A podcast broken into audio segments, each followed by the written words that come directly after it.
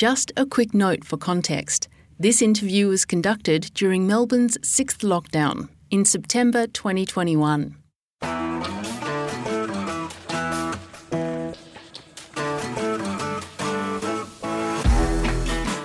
Welcome to the Electric Rodeo, an adult toy megastore podcast about sex, pleasure, relationships, and everything in between. I'm your host, Emma Hewitt, a sex educator and sex toy enthusiast. Every episode, I take a deep dive into a fascinating new topic, talk to experts, and answer common sex questions. Because sex is normal, messy, pleasurable, intimidating, and a hell of a lot of fun. Let's take a ride. In the beginning, we were all so innocent, calling it the Rona, baking sourdough, walking the dog five times a day, downloading The Sims, and making a commitment to completing 30 days of yoga with Adriene. Remember that? Remember the good old days?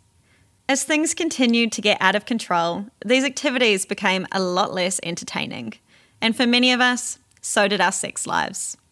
For those at home with partners, there was the honeymoon phase with all of that extra time together. Then the overexposure phase, where even the sound of our partner's breathing started to piss us off. And then the stress, the worry, and the state of impending doom. All terrific libido killers. Articles came out calling it the virus that killed the world's libido, stating that COVID is toxic to our sexuality. But what about those who lock down without a sexual partner? Our sex drives don't just stop because we can't have sex, right? Local governments recommended the use of glory holes to get your fix and prevent transmission. And our friends at Ending HIV even explained social distancing rules measured in dicks. It's 15 dicks apart for those that are interested. But what about those that are dependent on having sex as their primary form of income? Where staying home or keeping 15 dicks distance between themselves and their clients simply isn't an option. What about our sex workers? This is a virus that demands distance, isolation, and no physical touch. So, of course, the in person sex work industry was one of the first to shut down, and in between lockdowns, one of the first to open back up again. So, how did this impact the lives of sex workers and their clients, and what sort of safety measures had to be put in place to keep them both safe? Through the, the little gaps, the like on off lockdown gaps back at the brothel has been, if anything, about 30% busier than it was previous to the pandemic. I think just because dating feels kind of impossible right now. So even people who would usually be like, oh, you know, maybe I'll just get on Tinder kind of thing, are not getting those needs met there. So yeah, if anything, it has increased the demand for it, even though it's not really something that can be done COVID safely. Alana Grey has been a sex worker for nine years and loves her job but COVID threw a total spanner in the works. But before we get to that, I asked Alana how she got into sex work in the first place. Unsurprisingly, I was called by the siren call of money. I was very keen to do a yoga teacher training course that I knew was going to cost me about 12 grand. And at the time, I was in my early 20s. I was working part time at a cafe. And I just went, how am I ever going to be able to save up that much money? And a friend of mine jokingly jokingly suggested that I become a stripper. And that thought kind of just percolated for a while and percolated for a while. It's like, maybe I could do that. So, yeah, and did a little bit of research, not much, but it's very easy to get into the sex industry. You really just call up a club that you want to work at and go, hey, can I come work? And they just, they just go, sure, rock up. Like their requirements for entry are very low. Um, yeah. How have you navigated the height of the COVID lockdowns? Did you need to stop for a while? Were you eligible for the government's job seeker program? So, because I primarily do brothel work these days, and the brothels, pretty much through all of the lockdowns, have been the first thing to shut and the last thing to open. So that was very much taken out of my hands. I really did just have to stop working. And same with private work. It technically became illegal through a lot of those lockdowns and yeah, a lot of people pivoted to online work. I didn't because, yeah, fortunately, I was eligible for the job keeper as a sole trader. So technically, I've got an ABN. I am technically a small business. So I was in a very fortunate position to have all my ducks in a row in regards to the paperwork and be able to do that. But um, yeah, a lot of sex workers absolutely weren't. Like anybody who was from overseas or anybody who was doing it on the side didn't have that stuff set up. So, yeah, I was very fortunate to be able to get that. And did you find that there was a change in the demand for sex during COVID and the lockdowns? Were your clients still really interested? The demand for private work is still there, even through these lockdowns where it would be illegal for me to work, in that you still get messages of clients being like, oh, hey, any chance for a booking kind of thing. And you're like, mate, no. through the, the little gaps, the like on off lockdown gaps back at the brothel has been if anything, about 30% busier than it was previous to the pandemic. I think just because dating feels kind of impossible right now. So even people who would usually be like, oh, you know, maybe I'll just get on Tinder kind of thing, are not getting those needs met there.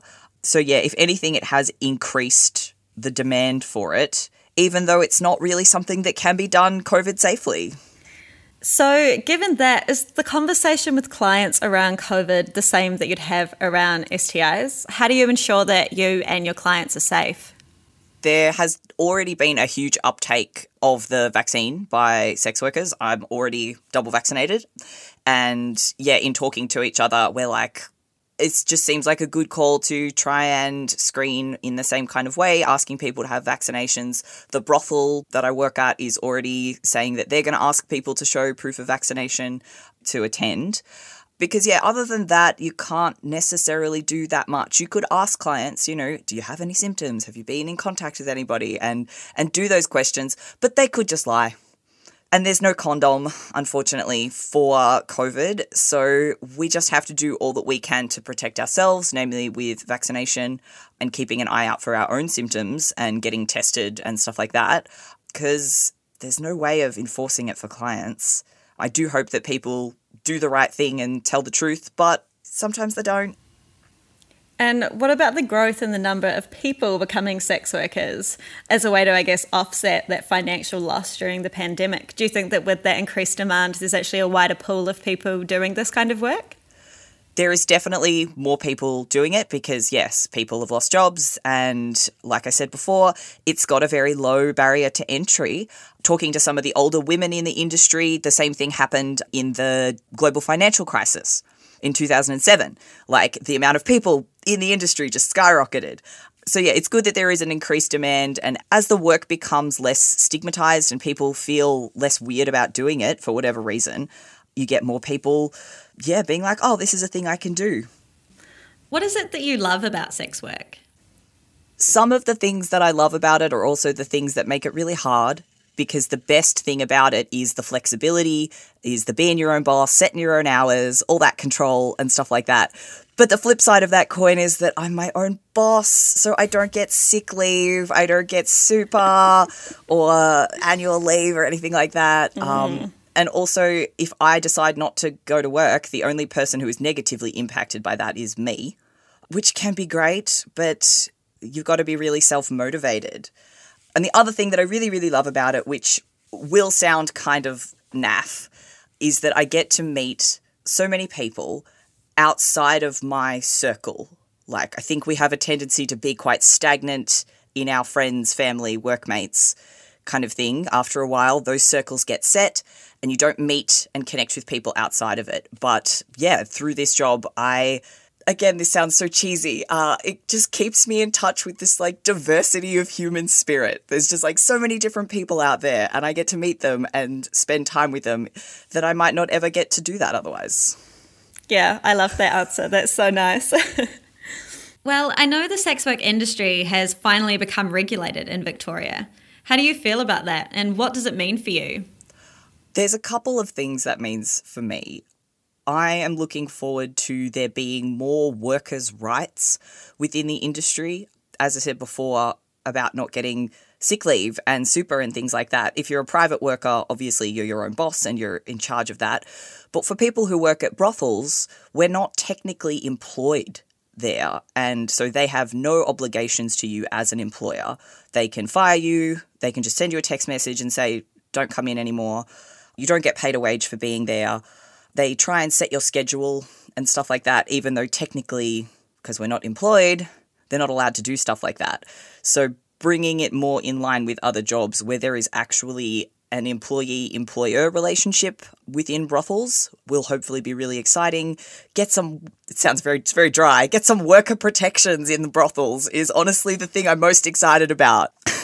and there's a couple of really restrictive rules in Victoria about stuff like you're not allowed to have an in call space. So you can't see clients out of your home or hire a hotel room and see clients. You can't be in control of your in call space, which is such a dumb law and plenty of people do it because it is the best way to work because you are in control of the space. But yeah, so technically all those people doing that are working illegally. And it would be nice for that threat of policing and fines to no longer be hanging over your head when you're just working in the way that makes most sense. Absolutely fair enough, and a long overdue change in the law. Tell me, what are some of the myths and misconceptions around the industry that you'd like to correct for people? it's such a big one, isn't it? I think the first one that always springs to mind when I get this question is the misconception that we're really, really well paid and that we're all super rich. The money is good, but the money is incredibly inconsistent, and that makes budgeting kind of difficult. And also, yeah, if you can't work, you don't make money. So it's very much based on your health. And if you get sick, if you get a cold sore, you know, I've had cold sores make me lose two weeks worth of income. And you've just got to have the financial backing to be able to ride that through if you are only doing sex work and not doing any other job. So yeah, we're not all incredibly well paid. And even if, you know, you see a sex worker and you look at her ads and you go, oh, she's charging $800 an hour, she must be rolling in it. She has spent so much money on photo shoots, on advertising, on lingerie. If she's charging that much, she's probably also spending a lot of money on like appearance, on her hair, on her nails, on her injectables and stuff like that. And she's also spending hours and hours in negotiations with clients trying to get those $800 an hour bookings. It's not as clear cut as it seems. You go, oh, I would love to get paid $800 an hour. But there's a lot more work that goes into it. One of the other big misconceptions about the industry people have a very narrow idea of the kind of person that does sex work and the kind of look that they have. You know, you think of a sex worker and you think of a thin, young, white woman who's very stereotypically attractive. But as soon as I walked into my first strip club, I was like, oh, it's not like that at all. You get such a diversity of bodies, of races, of ages, and there's clients for everybody. So, yeah, it absolutely doesn't come down to this really conventional idea of attraction. It's much, much broader and much more diverse than that. And the other one is there's this idea that once you introduce money into the equation, the sex worker isn't really consenting. People say, oh, it's coercive. You can't really consent to sex if there's money involved. But we consent to do things all the time that we're not necessarily super enthusiastic about if you're getting paid to do them. Like, nobody turns up to their job at a cafe to pull coffees and serve sandwiches just because they're really into it. So, yeah, it is a different kind of consent than between you and a partner when there's no money involved, but it is still active, informed consent. Yeah, I feel like that's kind of that whole myth of no one chooses to do sex work, mm. which is obviously not true at all. Totally. So, am I right that you have a partner, Alana? I'm in an interesting position because I am non monogamous, I'm polyamorous, so I have a couple of partners. Ah, right which makes things a little bit, well, less and more complicated for me. But yes, because I don't have to demand that my partner not sleep with anybody else, it kind of simplifies things. But I do know partners who have monogamous boyfriends and girlfriends, and that is a thing that sex workers deserve as well as anybody else, because yeah, it's just a job. And do you ever find it difficult to disconnect from clients, particularly if there's like a regular one that you see quite frequently? I am lucky, if that's the word for it, in that even my most beloved clients, and there's a couple of them who I'm very genuinely fond of, I would not be in a romantic or sexual relationship with them outside of work.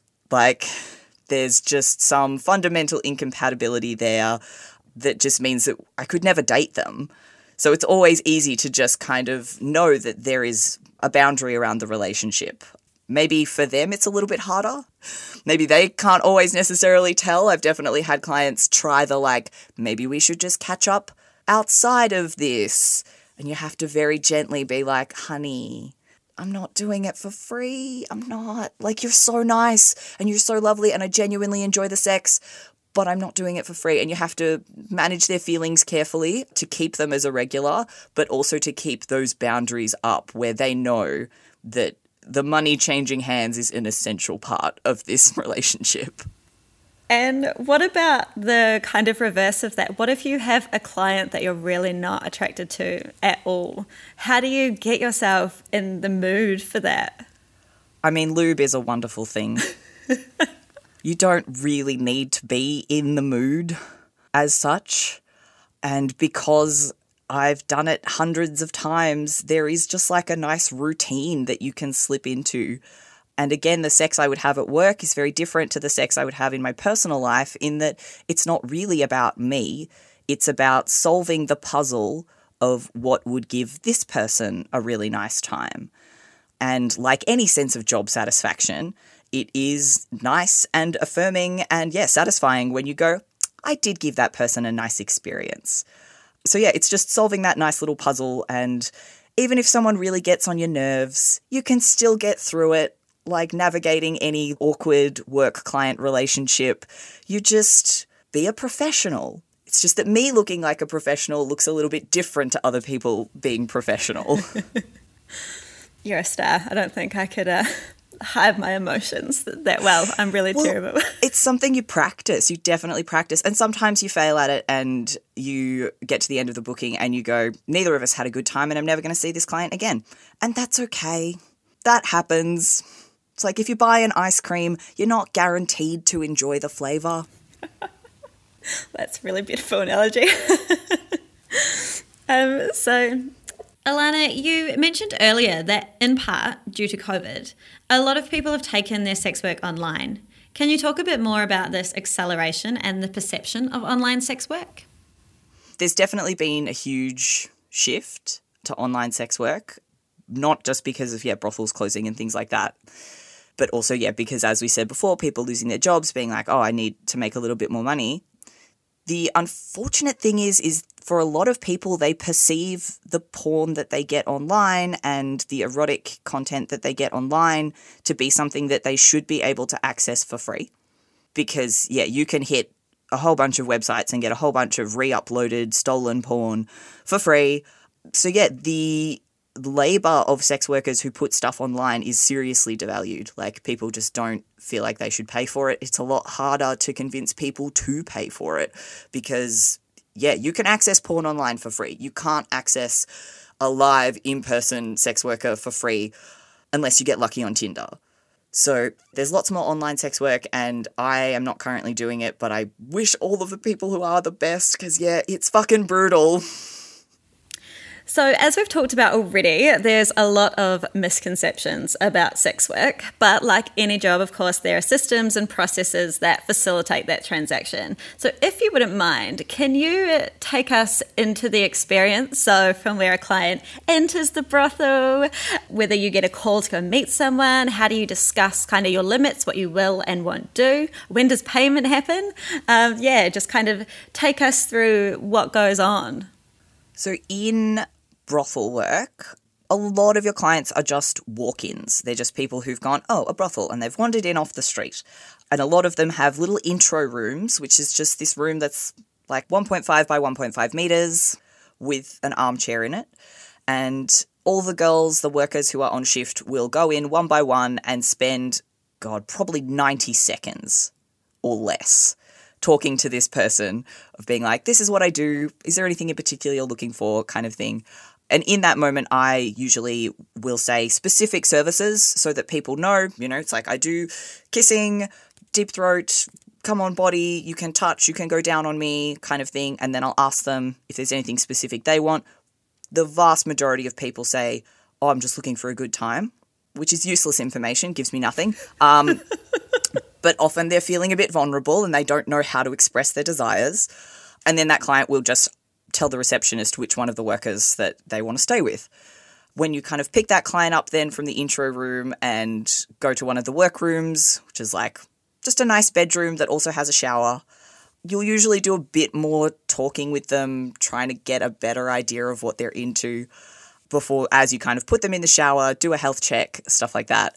Money always gets paid up front, gets up my nose horribly in movies when sex workers don't get paid up front because it's just not a thing. You absolutely pay before the service. But yeah, it's a lot of the time not as much negotiating as I would like there to be because a lot of the time clients are bad at expressing what they want. And a huge part of my job is reading their signals and their body language and me kind of going through the motions of offering things. It's like, okay, does this person like kissing? No, they're not that into that. You know, how do they feel when I touch them there, when I do this?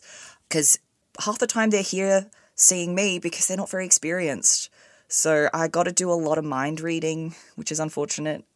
Private work, you get to have like either text message or telephone conversations with people where you can narrow it down a bit more before you see those people, which can make my life easier, especially because I just have like a cut and paste list of these are all the things that I do. If you want, you know, fantasy, kink, stuff like that, those things are extra. You can be really, really specific in those negotiations. In the brothel, it's often just taking it as it comes. And are there certain things that you get asked to do frequently that are just no goes for you? So many clients come into brothels and ask for anal, which is fine. Like, it's a perfectly serviceable sex act, but it's also a sex act that for the recipient partner requires a little bit of prep. You know, you need to be clean, you need to have worked on that area and be ready to do it.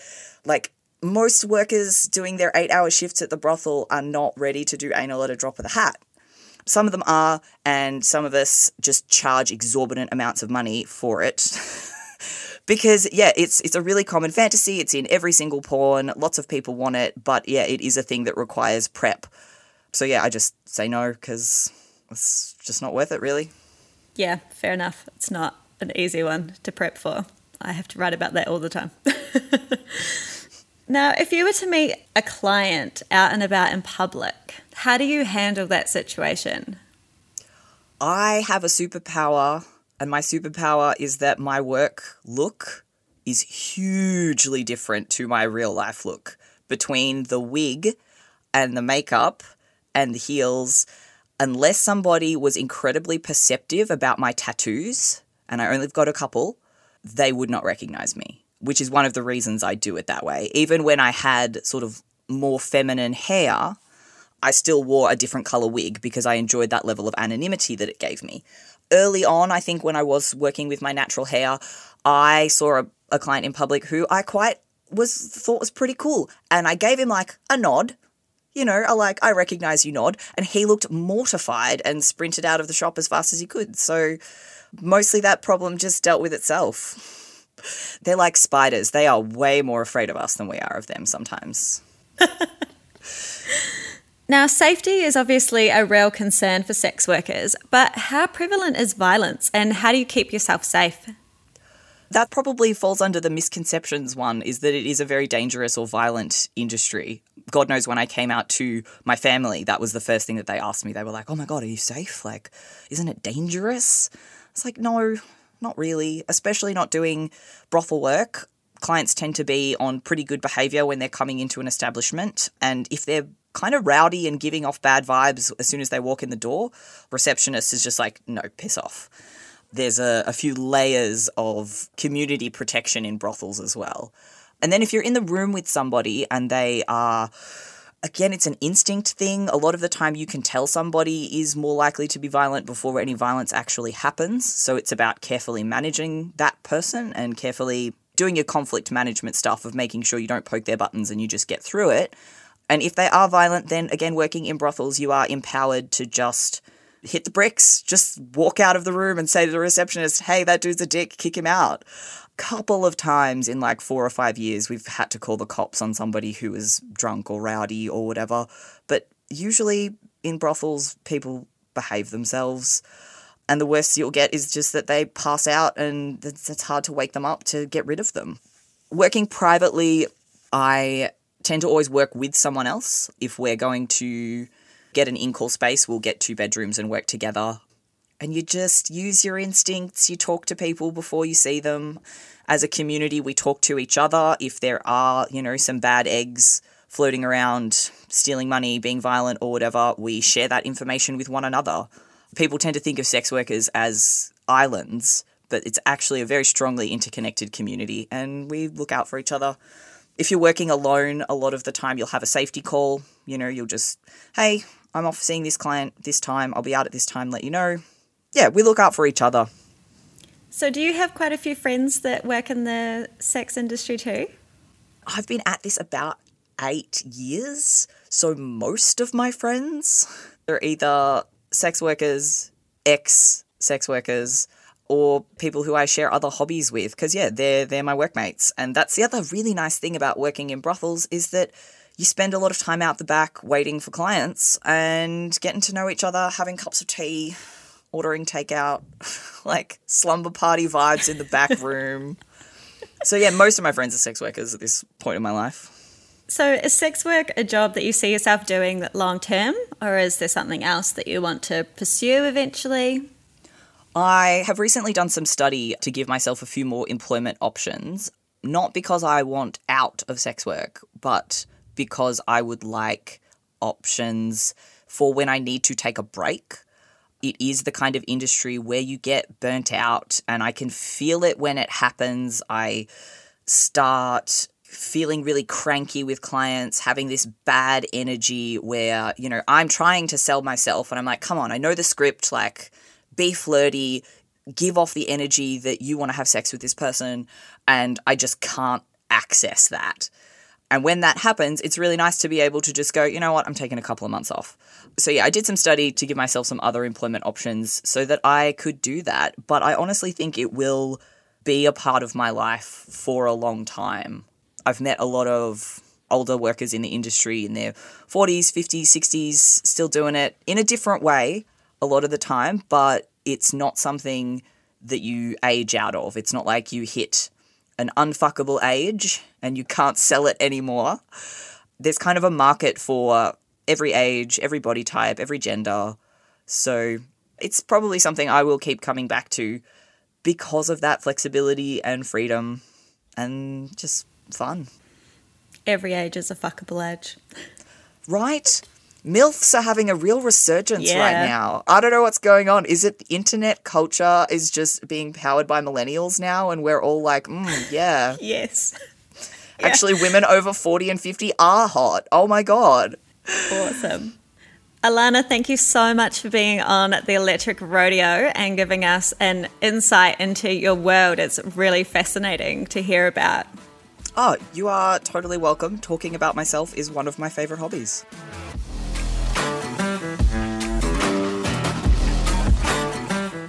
You've been listening to the Electric Rodeo podcast for Adult Toy Megastore, produced by Sound Cartel. Follow Electric Rodeo free on Apple Podcasts, Google Podcasts, Spotify, or wherever you get your podcasts. And for more sex and relationships explained, follow at Electric Rodeo Podcast on Instagram.